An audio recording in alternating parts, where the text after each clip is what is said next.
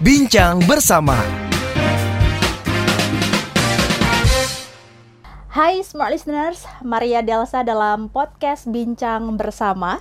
Kali ini saya menghadirkan sosok perempuan yang masih muda dan juga inspiratif dengan segudang prestasinya. Dan dia juga ini pernah mengajar di Columbia University New York, Amerika Serikat. Ini dia Anggi Auliana Suharja. Hai Anggi apa kabar? Baik, Mbak Maria apa kabar? Baik juga. Anggi sampai di Indonesia kapan nih? Bulan Juni. Oh bulan Juni udah kembali lagi ke Indonesia setelah uh, menjadi dosen di Columbia University selama Selama satu tahun. oh satu tahun. Nah sebelum kita mengulik lebih dalam ke situ ya, aku penasaran banget gitu ya, Anggi. Uh, Tadi aku sudah mention kamu punya segudang prestasi. Apa aja? Sebutin dong biar semua listeners tahu. Aduh, aku jadi makin sombong ya. Nggak apa-apa. um, kebetulan uh, tahun lalu aku mendapat um, program Foreign Language Teaching Assistant dari Fulbright. Uh, jadi aku berkesempatan untuk mengajar bahasa Indonesia Mbak Maria di Columbia University New York. Uh, sebelum itu juga aku mengajar bahasa Indonesia di Australia, tepatnya di Eltham Primary School dan Eltham High School di Melbourne, uh, Australia. Uh, setelah itu aku juga um, merupakan duta bahasa Jawa Barat, Oke. uh, duta pemuda Indonesia Tahun Jawa 2016 Barat. ya? Tahun 2016. Uh, lalu um, aku juga merupakan seorang direktur rumah BIPA. Jadi ini Wow. platform yang aku bangun sama teman-teman aku supaya bahasa Indonesia bisa lebih mendunia lagi dan juga bisa dipelajari sama berbagai uh, dari orang-orang dari berbagai negara. Hmm, Oke, prestasinya banyak sekali. Aku penasaran nih, masa kecilnya Anggi itu seperti apa sih? Apakah fokus belajar, belajar dan belajar, atau sama kayak kita nih suka main-main juga di masa kecilnya? Coba ceritain.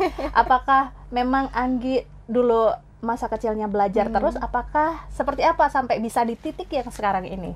sama ya kayaknya sama-sama makan nasi sama-sama suka main Eh, cuma mungkin kalau ada hal yang um, menurut aku membuat aku jadi diri aku yang sekarang itu adalah orang tua aku mungkin ya mbak. Oh, karena uh, kebetulan kedua orang tua aku ini punya latar belakang pendidikan dan bahasa. Oh, background story-nya memang iya. sudah di bahasa ini ya. Iya, kebetulan uh, ayah sama ibu itu uh, dua-duanya juga berangkat dari guru, lalu juga sama-sama uh, di bahasa. Kalau ayah di bahasa Indonesia, ibu di bahasa Inggris, dan aku anak keempat dari empat bersaudara. Tapi dari keempat anak ini nggak ada satupun yang mengikuti jejak orang tuaku. Dan hanya Anggi. Hanya aku. dan itu mungkin kebetulan dari kecil tuh suka dibawa-bawa ke sekolah, terus suka ngelihat mama ngajar, suka ngelihat papa ngajar gitu. Jadi mungkin dari kecil sudah terbentuk eh, apa ya?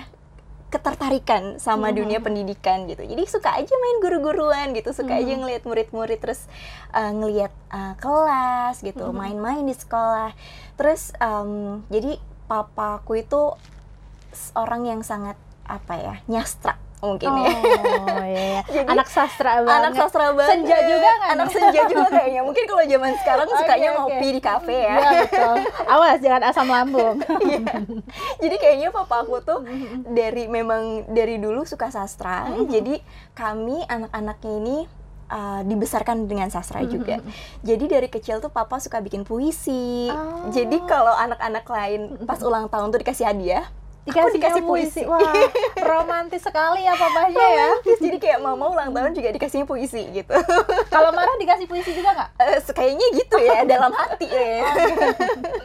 Jadi eh, dari kecil dibesarkan dengan puisi gitu. Terus mungkin dari situ juga eh, terbangun kayak kecintaan sama bahasa. Dari kecil suka disuruh, "Hai, kamu jadi ini ya, jadi pewarna ya, jadi MC gitu." Nah, acara-acara arisan gitu, arisan eh, mama sama papa gitu. Jadi mungkin dari kecil eh, sudah dipupuk itu mungkin kecintaan sama bahasanya. Lalu pas sekolah itu suka ikut lomba-lomba mbak. Kayak lomba-lomba pidato pidato bahasa Oh. Inggris pidato bahasa Indonesia gitu terus pidato bahasa sampai bahasa Indramayu gitu. Jadi suka um, ikut-ikut lomba kayak gitu jadi mungkin itu kali ya Itu yang pada akhirnya Anggi memutuskan untuk mengambil eh, jurusan kuliahnya adalah S1 dan S2-nya juga bahasa seperti itu ya. iya.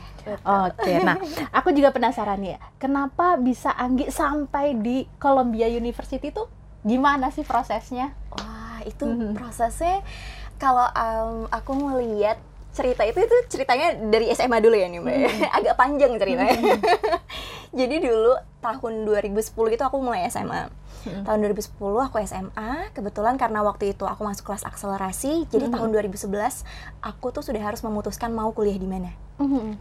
nah akhirnya Anggi yang waktu itu masih 16 tahun Mhm. em, harus memutuskan kuliah di mana aku berpikir kayaknya aku mau jadi guru Hmm. karena itu tadi mungkin ya ada ada ada dipupuk untuk untuk untuk suka di dunia pendidikan dari orang tua terus seneng aja gitu aku suka ikut ikutan ngajar anak-anak Mhm. kecil Mhm. terus uh, ikutan uh, proyek-proyek sosial yang memang berkecimpung di dunia pengajaran waktu SMA gitu nah lalu uh, saat itu aku memutuskan untuk ambil jurusan pendidikan Lalu aku mikir nih pendidikan apa ya kira-kira. Nah kebetulan yang aku suka tuh bahasa Inggris. Akhirnya Hmm. orang tua aku juga ngedukung ya udah apa yang kamu suka. "Ah, aku suka bahasa Inggris mah pak. Akhirnya ya udah aku memutuskan untuk mengambil jurusan pendidikan bahasa Inggris di Universitas Pendidikan Indonesia. Mhm. Karena aku ingin menjadi seorang guru. Tapi saat itu banyak banget orang yang ngomong sama aku, Anggi, kamu tuh bisa jadi dokter. Kamu Hmm. bisa jadi pengacara. Kamu bisa jadi uh, profesi-profesi lain yang ngasilin uang lebih banyak lah istilahnya Mhm. gitu. Karena ga- guru tuh gajinya kecil gitu kan. Terus yang cuannya lebih gede lah yang ya cuannya lebih gede Mhm. gitu. Jadi banyak banget kan mbak kayak Mm-mm. pemikiran-pemikiran kayak gitu di sekitar kita gitu Mm-mm. bahwa beberapa profesi itu tidak dilihat uh, seperti profesi lain gitu. Mhm. Nah terus di situ aku mikir Anggi yang masih 16 tahun uh, di situ yang harus memutuskan misalnya kayak masa depannya mau ke mana. Di situ aku berpikir kayak di jalan pulang aku mikir aku uh, bikin keputusan yang salah nggak ya gitu ya dengan ngambil jurusan ini. Karena udah daftar juga tuh waktu itu Iya. SNMPTN Mhm. undangan kan. Terus uh, akhirnya aku bertekad lah hari itu. Aku bertekad pokoknya aku bakal jadi guru yang keren. Aku bakal jadi guru yang kaya. Aku kayak gitu. Jadi ya mungkin anak SMA tuh masih menggebu-gebu ya mbak. Tapi aku bersyukur aku punya keyakinan itu mbak. Karena beberapa tahun setelah itu akhirnya aku lulus dari UPI. Aku jadi guru. uh, aku merasakan yang namanya ngajar ngelihat anak-anakku ngerti gitu ngelihat anak-anakku bisa gitu. Walaupun aku juga merasakan yang namanya ngajar dari uh, rumah ke rumah, ngajar Mhm. privat, ngajar di bimbel Mhm. yang gajinya itu masih lebih kecil daripada uh, lebih kecil daripada ongkos ke rumahnya. Daripada uang jajannya Anggi mungkin ya. Daripada uang jajannya. Jadi ternyata kayak ongkos ojeknya ongkos angkotnya tuh lebih kalau dihitung itu lebih banyak keluarnya daripada gaji yang aku terima gitu Mhm. dari ngajar ke rumah-rumah itu. Terus di aku mikir lagi kayak aduh begini amat gitu kan. Terus aku mikir lagi kayak "Ah, apakah aku membuat keputusan yang salah? gitu kan. Mhm. tapi akhirnya aku sadar bahwa ternyata bukan tugas kita untuk menentukan kita membuat keputusan yang salah atau, Atau yang benar. Mhm. ya mbak tapi tugas aku waktu itu yang aku sadari adalah aku harus memahami bahwa itu adalah proses yang aku harus jalani untuk aku sampai ke pintu-pintu lainnya Mhm. kalau dulu aku kayak masuk ke pintu-pintu rumah murid-murid aku Hmm. mungkin di masa depan aku bakal masuk ke pintu-pintu lainnya yang nggak pernah aku sangka Mhm. akhirnya bukannya berhenti tuh itu udah udah kayak eh, hujan-hujanan pulang Hmm. malam habis ngajar Hmm. bukannya berhenti aku malah S2 gitu jadi Ah. kayak makin makin Ketagihan ketagihan gitu ya. ya terus aku memutuskan untuk ambil S2 di jurusan yang sama karena aku mau menekuni bidang aku lagi gitu Hmm. kalau aku tahu aku udah suka di bidang ini aku kira aku punya um, mungkin aku punya bakat di sini ya udah aku tekuni aja sekalian Mhm. gitu akhirnya aku ambil S2 Mhm. dan 10 tahun terhitung dari saat aku SMA itu mbak dua tahun 2012 aku lulus 10 tahun dari itu aku akhirnya mengajar di salah satu universitas terbaik di, eh, di dunia gitu akhirnya di Columbia Columbia University. gitu. Mhm. dan itu mungkin hal yang Anggi 16 tahun Anggi itu nggak ah, Anggi yang masih umur 16 tahun tuh nggak nyangka akan akan kejadian gitu mungkin Mhm. dia nggak akan tahu kalau suatu hari dia akan bisa mengajar di salah satu universitas ternama di dunia dan mengajar bahasa Indonesia gitu di Mhm. sana gitu Karena Cuma- kan itu mimpi semua orang loh Anggi ya kan Iya, iya, bisa berada di New York sebuah kota yang terbesar di dunia seperti Iya. itu kota yang sibuk setiap harinya nggak pernah Iya. berhenti gitu ya selain Jakarta ya bener-bener banget mbak jadi Gitu. eh, dulu tuh aku suka banget kan nonton film atau Hmm. baca-baca novel yang latarnya tuh New York gitu kan Hmm. mbak terus em, tiba-tiba aku di sana gitu kan jadi eh, setiap aku jalan It's my dreams banget Iya. jadi kayak tau gak cewek-cewek apalagi Iya, ya. cewek-cewek apalagi. Terus kayak kalau jalan di jalan-jalanan New York gitu jalan di Broadway terus kayak ini berasa di film-film ya. Biasa di syuting nggak sih? Berasa lagi syuting itu berasa jadi kayak pemeran utama gitu kan. Eh, jadi eh, itu mungkin hal yang yang aku syukuri bahwa ah, aku kalau 10 tahun lalu aku nggak bertekad gitu untuk menekuni apa yang aku suka untuk menutup telinga aku sama kemungkinan-kemungkinan itu em, untuk atau mungkin misalnya aku menyerah saat mungkin aku lagi di Mm-mm. titik yang terendah gitu mungkin aku nggak akan sampai situ gitu mbak Eh, ya aku itu itu hal yang aku syukuri sih mbak Hmm. lagi kayak aku percaya kalau eh, proses yang aku jalani itu adalah hal yang mengantarkan aku ke sana gitu akhirnya ke bisa mimpi yang lebih besar yang lagi lebih besar. gitu ya benar benar banget Mbak. mhm. jadi mungkin kalau aku nggak ikut duta bahasa mungkin kalau aku nggak jadi uh, duta pemuda Indonesia kalau aku nggak ikutan organisasi Mhm. uh, kalau aku juga nggak ngajar sana sini mungkin aku nggak akan sampai ke tangga yang itu. Gitu. Jadi di situ sih mbak aku mikirnya. Berarti memang ini sudah jalan yang Tuhan juga sudah membawa Anggi ke situ gitu ya. Lalu eh, proses sehingga Anggi bisa diterima untuk mengajar di Columbia University itu seperti apa sih? Apakah tadi kan dapat beasiswa dari eh, apa? Fulbright Heeh, Fulbright Iya. itu. Seperti apa? Prosesnya panjang ya? Kalau nggak salah 16 bulan ya? Panjang banget gitu. Kalau aku sih kayak udah menyerah aja deh. Udah di Indonesia aja deh. Iya. itu kalau orang hamil udah lahiran iya ya. benar benar benar prosesnya banget. seperti apa aja sih? Eh, jadi kebetulan program yang aku ikuti ini namanya Foreign Language Teaching Assistant dari Fulbright. Uh, dan Fulbright ini banyak banget mbak programnya, nggak cuma uh, Foreign Language Teaching Assistant aja, tapi ada juga beasiswa S2, S3, dan uh, mereka juga punya beasiswa ini uh, di banyak sekali negara di seluruh dunia gitu. Dan aku beruntung di Indonesia juga ada. Uh, jadi aku mulai dengan seleksi administrasi, mulai Hmm. dari berkas-berkas dari ijazah, terus ada surat Udah kayak ini ya mau ikut tes BUMN ya panjang banget CPNS. Jadi kayak eh, di tahap itu tuh itu pas pandemi. Hmm. Itu pas pandemi. itu tahun 2021 oh 2020 2020. oh iya prosesnya kan 16 bulan ya 16 bulan. Jadi dari situ eh, proses administrasi dengan banyak sekali eh, formulir, esai, surat rekomendasi eh, dan persyaratan-persyaratan administrasi lainnya termasuk TOEFL.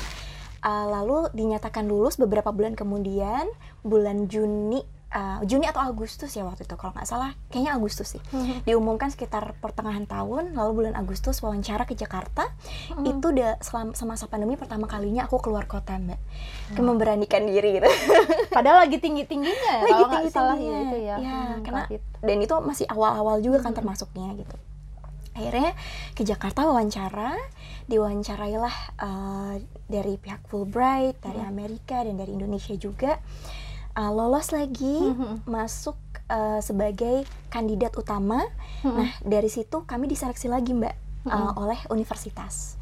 Nah, jadi mereka kasih nih, uh, ini universitas-universitas yang membutuhkan uh, pengajar uh, bahasa Indonesia, Mhm. termasuk Columbia University salah satunya.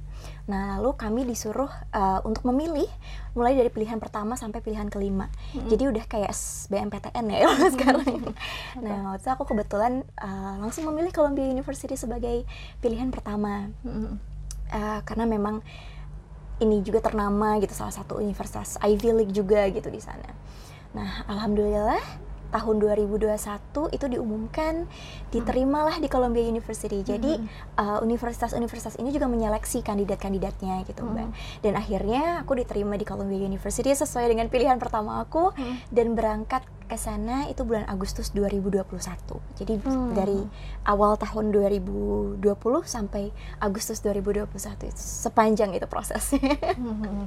Jadi akhirnya kemudian merantau ke Kolombia untuk pertama kalinya dalam hidup Anggi seperti itu. Rasanya gimana Anggi Iya. bisa tinggal di New York?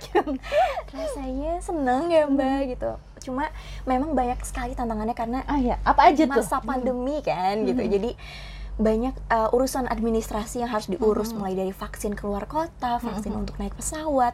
Kebetulan sebelum berangkat tuh aku kena Covid juga, Mbak. Oh, Jadi iya. kayak itu masa-masa yang aku benar-benar berjuang untuk sembuh secepatnya Mhm. supaya bisa berangkat gitu Mhm. dengan tenang dan akhirnya uh, di sana aku sampai dan uh, mulai menjalankan tugas mengemban misi uh, ngajar bahasa Indonesia di Columbia University. Jadi Columbia University ini nggak punya dosen uh, bahasa Indonesia sama sekali, Mbak. Mhm. Jadi setiap tahun mereka uh, dikirim dari Fulbright dosen-dosennya. Jadi uh, di Columbia University karena nggak ada dosen sama sekali, aku menjadi satu-satunya dosen bahasa Indonesia di sana Mhm. uh, dengan posisi sebagai associate lecturer. Nah uh, di sana aku mengajar uh, mahasiswa Columbia University dan juga New York University karena di New York University itu nggak ada uh, programnya, jadi mereka harus ke Columbia University. Oh, berarti dua kampus ya. Dua kampus gitu mbak, tapi tempatnya di Columbia gitu. Mhm. Dan di situ aku juga bisa ngambil mata kuliah nih Mhm. gitu. Jadi aku bisa sambil ngajar dan belajar juga di sana. Jadi aku ngerasain juga jadi mahasiswa di sana. Oh. Jadi seru juga sih. Oke oke. Kemudian eh, apa sih bedanya Anggi Hmm. ketika mengajar di Indonesia, kemudian harus mengajar di Columbia University? Iya. Mahasiswanya bedanya apa sih kalau di sana dan di Indonesia? Bedanya uh, mungkin mahasiswa di sana lebih kritis ya, Mbak Maria. gitu. Mm-mm. Jadi uh, aku harus, aku tertantang banget untuk bisa ngasih kelas Mhm. yang bisa jadi ruang untuk setiap orang bersuara gitu. Jadi Hmm. mereka tuh suka nanya, suka diskusi, dan aku harus bisa memfasilitasi itu gitu. Hmm. Kalau di Indonesia, uh, kadang-kadang kalau aku tanya mahasiswa-mahasiswa aku tuh masih ada yang suka takut, nanya-nanya, Hmm. malu gitu. Nah itu sih yang aku pelajari juga dari sana gitu, bahwa uh, kelas yang baik itu adalah kelas yang rame dalam artian. Oh, iya, iya, iya. Ya, mereka nggak takut buat nanya, mereka Kalau nggak di takut sini buat kan jawab. Kamu nanya, kamu akan dimusuhin satu Iya, kelas gitu. dilirik gitu. Kalau di sini kalau di New York enggak ya? Enggak. Kamu nggak nanya malah bingung ya, kenapa gitu. Bener Hmm. bener. Jadi kadang dosen di sana juga um, heran kok ini nggak ada yang nanya sih gitu. Hmm. Jadi uh, itu sih bedanya. Terus selain itu aku juga belajar bahwa um, di sana tuh pihak uni- universitas termasuk dosen-dosennya itu uh, harus bisa mengakomodasi semua murid, semua mahasiswa. Jadi Hmm.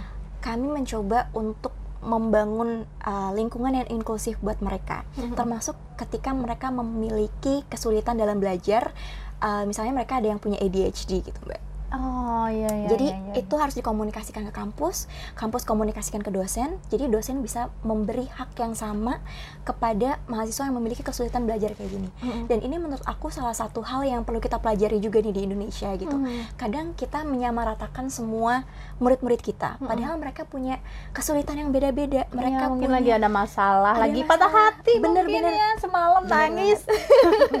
benar banget Mbak Maria jadi itu juga yang aku pelajari bahwa di sana tuh kesehatan mental tuh benar-benar dipikirkan gitu sama pihak Hmm. universitas jadi kalau ada mahasiswa yang lagi patah hati ngerasa depresi atau ngerasa stres, mereka bisa bilang sama uni- sama profesor-profesor mereka, mereka bisa bilang sama dosen-dosennya, Prof saya sedang dalam keadaan tidak baik-baik saja, boleh nggak saya ngumpulin tugasnya dua hari lagi, atau boleh nggak dikasih perpanjangan waktu? Oh, dikasih waktu untuk menenangkan hati, Iya. pikirannya seperti Iya, itu. dan ya. itu udah dinormalisasi sekali, ya. gitu. Mhm. Kalau di sini mungkin udah belum belum apa-apa udah dimarahin Hmm. duluan gitu kan. Iya, iya. Padahal kita nggak tahu juga apa yang mereka lalui sebagai mahasiswa, karena Iya, tingkat betul, betul, betul. ya tingkat stres mereka tuh ternyata tinggi gitu loh mbak di sana termasuk di Kolombia gitu jadi eh, di universitas-universitas maksudnya di, di balik nama universitas-universitas ini Mhm. yang eh, maksudnya nama-nama terbaik gitu di dunia ada sisi-sisi yang akhirnya aku tahu gitu loh Mhm. termasuk sisi ini gitu jadi eh, ini juga yang aku aku usahakan untuk bisa akomodasi ke mahasiswa-mahasiswaku. Jadi aku Hmm. juga berusaha untuk oh ya memahami itu gimana ya caranya biar mereka bisa eh, sama-sama belajar sama yang lain sama yang nggak punya Hmm. kesulitan belajar. Gimana ya caranya biar mereka juga eh, dapat apa ya dapat eh, kesempatan yang sama gitu buat Mhm. belajar walaupun mereka lagi kesulitan gitu. Jadi udah biasa gitu. Yang penting dikomunikasikan eh, ke dosen-dosennya. Oh gitu. Lalu met- metode apa, metode pengajaran apa yang Anggi berikan ke mahasiswa eh, di Columbia dan juga New York University seperti itu? Karena dari segi culture itu kan beda banget gitu loh. Iya, Mm-mm. benar-benar banget, Mbak. Jadi eh, latar belakang mahasiswa-mahasiswa di Amerika, terutama di Columbia yang aku ajar ini, mereka punya latar belakang yang berbeda. Mereka berasal Mhm. dari bahkan negara-negara yang berbeda. Bahasa Hmm. ibunya pun berbeda. Jadi aku harus bisa tahu nih bahasa ibu mereka apa. Jadi aku bisa eh, nyambungin nih. Kalau di bahasa Indonesia kayak gini, mungkin kalau di bahasa kamu kayak gini, Mhm. gitu. Terus tadi dari latar belakang mereka yang memang mereka kritis, Mhm. mereka harus bisa disuguhi kelas-kelas yang uh, asyik, yang juga menarik. Jadi karena mereka udah ada di tingkatan universitas, harus kita juga sebagai pengajar harus lebih kritis juga gitu. Jadi aku suguhkan nih diskusi-diskusi diskusi misalnya mereka belajar perkenalan. Aku kasih mereka template KTP, KTP kosong, terus mereka Mhm. isi sendiri tuh KTP-nya. Mereka belajar cara nulis nama, tang tempat tanggal lahir, terus kita diskusi nih, kenapa sih di KTP Indonesia tuh ada kolom agama? Terus mereka mikir kan kayak oh iya ya ada alasan sejarahnya atau ada alasan politiknya gitu. Atau mungkin dari ada ada alasan-alasan teknis kalau terjadi apa-apa nanti pemulasarannya gimana gitu. Jadi hal-hal seperti itu yang kita yang, yang kami diskusikan di sana. Terus karena uh, tujuan mereka belajar bahasa Indonesia juga beda-beda, ada yang untuk uh, penelitian ke Indonesia, ada yang memang mau bekerja di Indonesia, ada yang pernah ke Indonesia, atau ada yang um, mahasiswa aku nih Mbak Maria yang ayahnya seorang pilot dan ayahnya sering ke Indonesia, akhirnya dia ngeracunin ya anaknya kamu ngambil mata kuliah bahasa Indonesia aja, Indonesia tuh keren. Akhirnya anaknya ambil mata kuliahku Hmm. belajar bahasa Indonesia. Jadi uh, mereka tuh punya ketertarikan yang uh, sama sama Indonesia dan bahasa Indonesia. Tapi Indonesia kan jauh ya, 20 jam Mhm. uh, penerbangan gitu. Akhirnya aku mencoba untuk merekrut mahasiswa-mahasiswa Indonesia yang kuliah di Columbia University untuk bisa jadi teman bicara mahasiswa-mahasiswaku Oh, gitu. iya, iya, Jadi iya. karena Indonesia ini jauh, tapi coba aku yang bawa Indonesia ke mereka gitu. Hmm, jadi, Jadi- Anggi bikin komunitas lah ya Iya. istilahnya di sana untuk uh, bisa berbincang bersama mahasiswanya Iya. Anggi seperti itu. Gitu, Mbak Maria. Oke, dalam satu kelas itu ada berapa mahasiswa? Ada di kelas, aku ngajar dua kelas. Di kelas uh, pemula itu ada lima uh, mahasiswaku. Di kelas madya itu ada tiga. Jadi oh, memang jadi ada kecil. tingkatannya ya, ada, Ada pemula, ada yang madya seperti Iya. itu. Nah, kasih contoh dong kalau yang pemula tuh uh, diajarinnya apa aja sih bahasa Indonesianya? Ini tuh kayak jadi kalau bahasa jadi kita namanya bahasa Indonesia bagi penutur asing, Mbak Maria. Mhm. Jadi namanya BIPA. Kalau ngajar BIPA di uh, tingkat-tingkat pemula tuh biasanya kita ajarin sama kayak ajarin anak-anak SD bahasa Indonesia. Oh, Mirip-mirip ini seperti Ibu itu. Budi gitu ya? Iya, mirip-mirip kayak gitu. Jadi uh, kita ajarin huruf-huruf uh, bahasa Indonesia di dalam bahasa Indonesia tuh huruf-hurufnya kayak gimana bunyinya gitu. Karena kan beda ya sama bahasa Inggris gitu. Jadi kayak A, I, U, E, O gitu kan. Mhm. R-nya gimana gitu, Mhm. P-nya gimana. Karena kan fonetis ya bahasa Indonesia Mhm. itu. Uh, sama seperti tulisannya gitu. Nah, terus diajarin juga memperkenalkan diri. Terus mereka hobinya apa gitu. Terus mereka Hmm. sekolah jurusannya apa kayak gitu. Hmm. Jadi uh, mulai dari uh, komunikasi secara umum gitu. Jadi Hmm. dari um, membaca, menulis, mendengarkan, berbicara. Cuma kalau untuk tingkat-tingkat yang awal fokusnya lebih ke banyak ke berbicaranya gitu. Oke, kemudian nanti yang di tingkat selanjutnya ada yang diajarin SPOK gitu nggak? Ada ada Oh, iya. iya kita ajarin juga tuh tata bahasa gitu. Jadi kayak uh, Kita aja yang orang Indonesia gitu. susah ya. bener banget jadi kayak karena kita kan udah penutur jati ya Hmm. kayak kita tahu itu bener gitu tapi kadang kita nggak tahu itu alasannya kenapa bener gitu kan Hmm. jadi sebagai guru bahasa Indonesia bagi penutur asing aku harus belajar lagi gitu Hmm. Em, di situ aku ngajarin juga tuh untuk kelas-kelas madya misalnya Hmm. Uh, imbuhan-imbuhan. Jadi uh, imbuhan me, imbuhan pe gitu. Kenapa sih membaca? Kenapa nggak membaca gitu? Kalau imbuhan me ketemu sama kata dasar baca gitu. Jadi belajar ya gitu. belajar gratis lah ya. gitu, Oke, Mbak. Dan ada yang sudah fasih?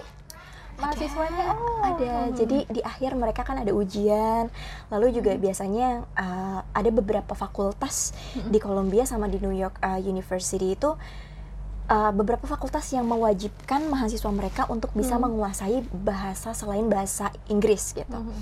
nah uh, mereka yang sudah bisa mereka ambil uh, ujian gitu ujian kompetensi jadi nanti aku yang tes mereka mereka sudah fasih aku kasih surat gitu. Hmm. Jadi mereka nggak usah ngambil mata kuliahnya lagi. Jadi hmm. kadang mereka uh, udah bisa karena mereka pernah ke Indonesia, ada juga hmm. yang karena keluarganya dari Indonesia hmm. gitu. Oke, setelah dari Columbia University dan New York University, akhirnya Anggi memutuskan untuk kembali ke Indonesia seperti itu ya. Dan kesibukannya apa sekarang Anggi?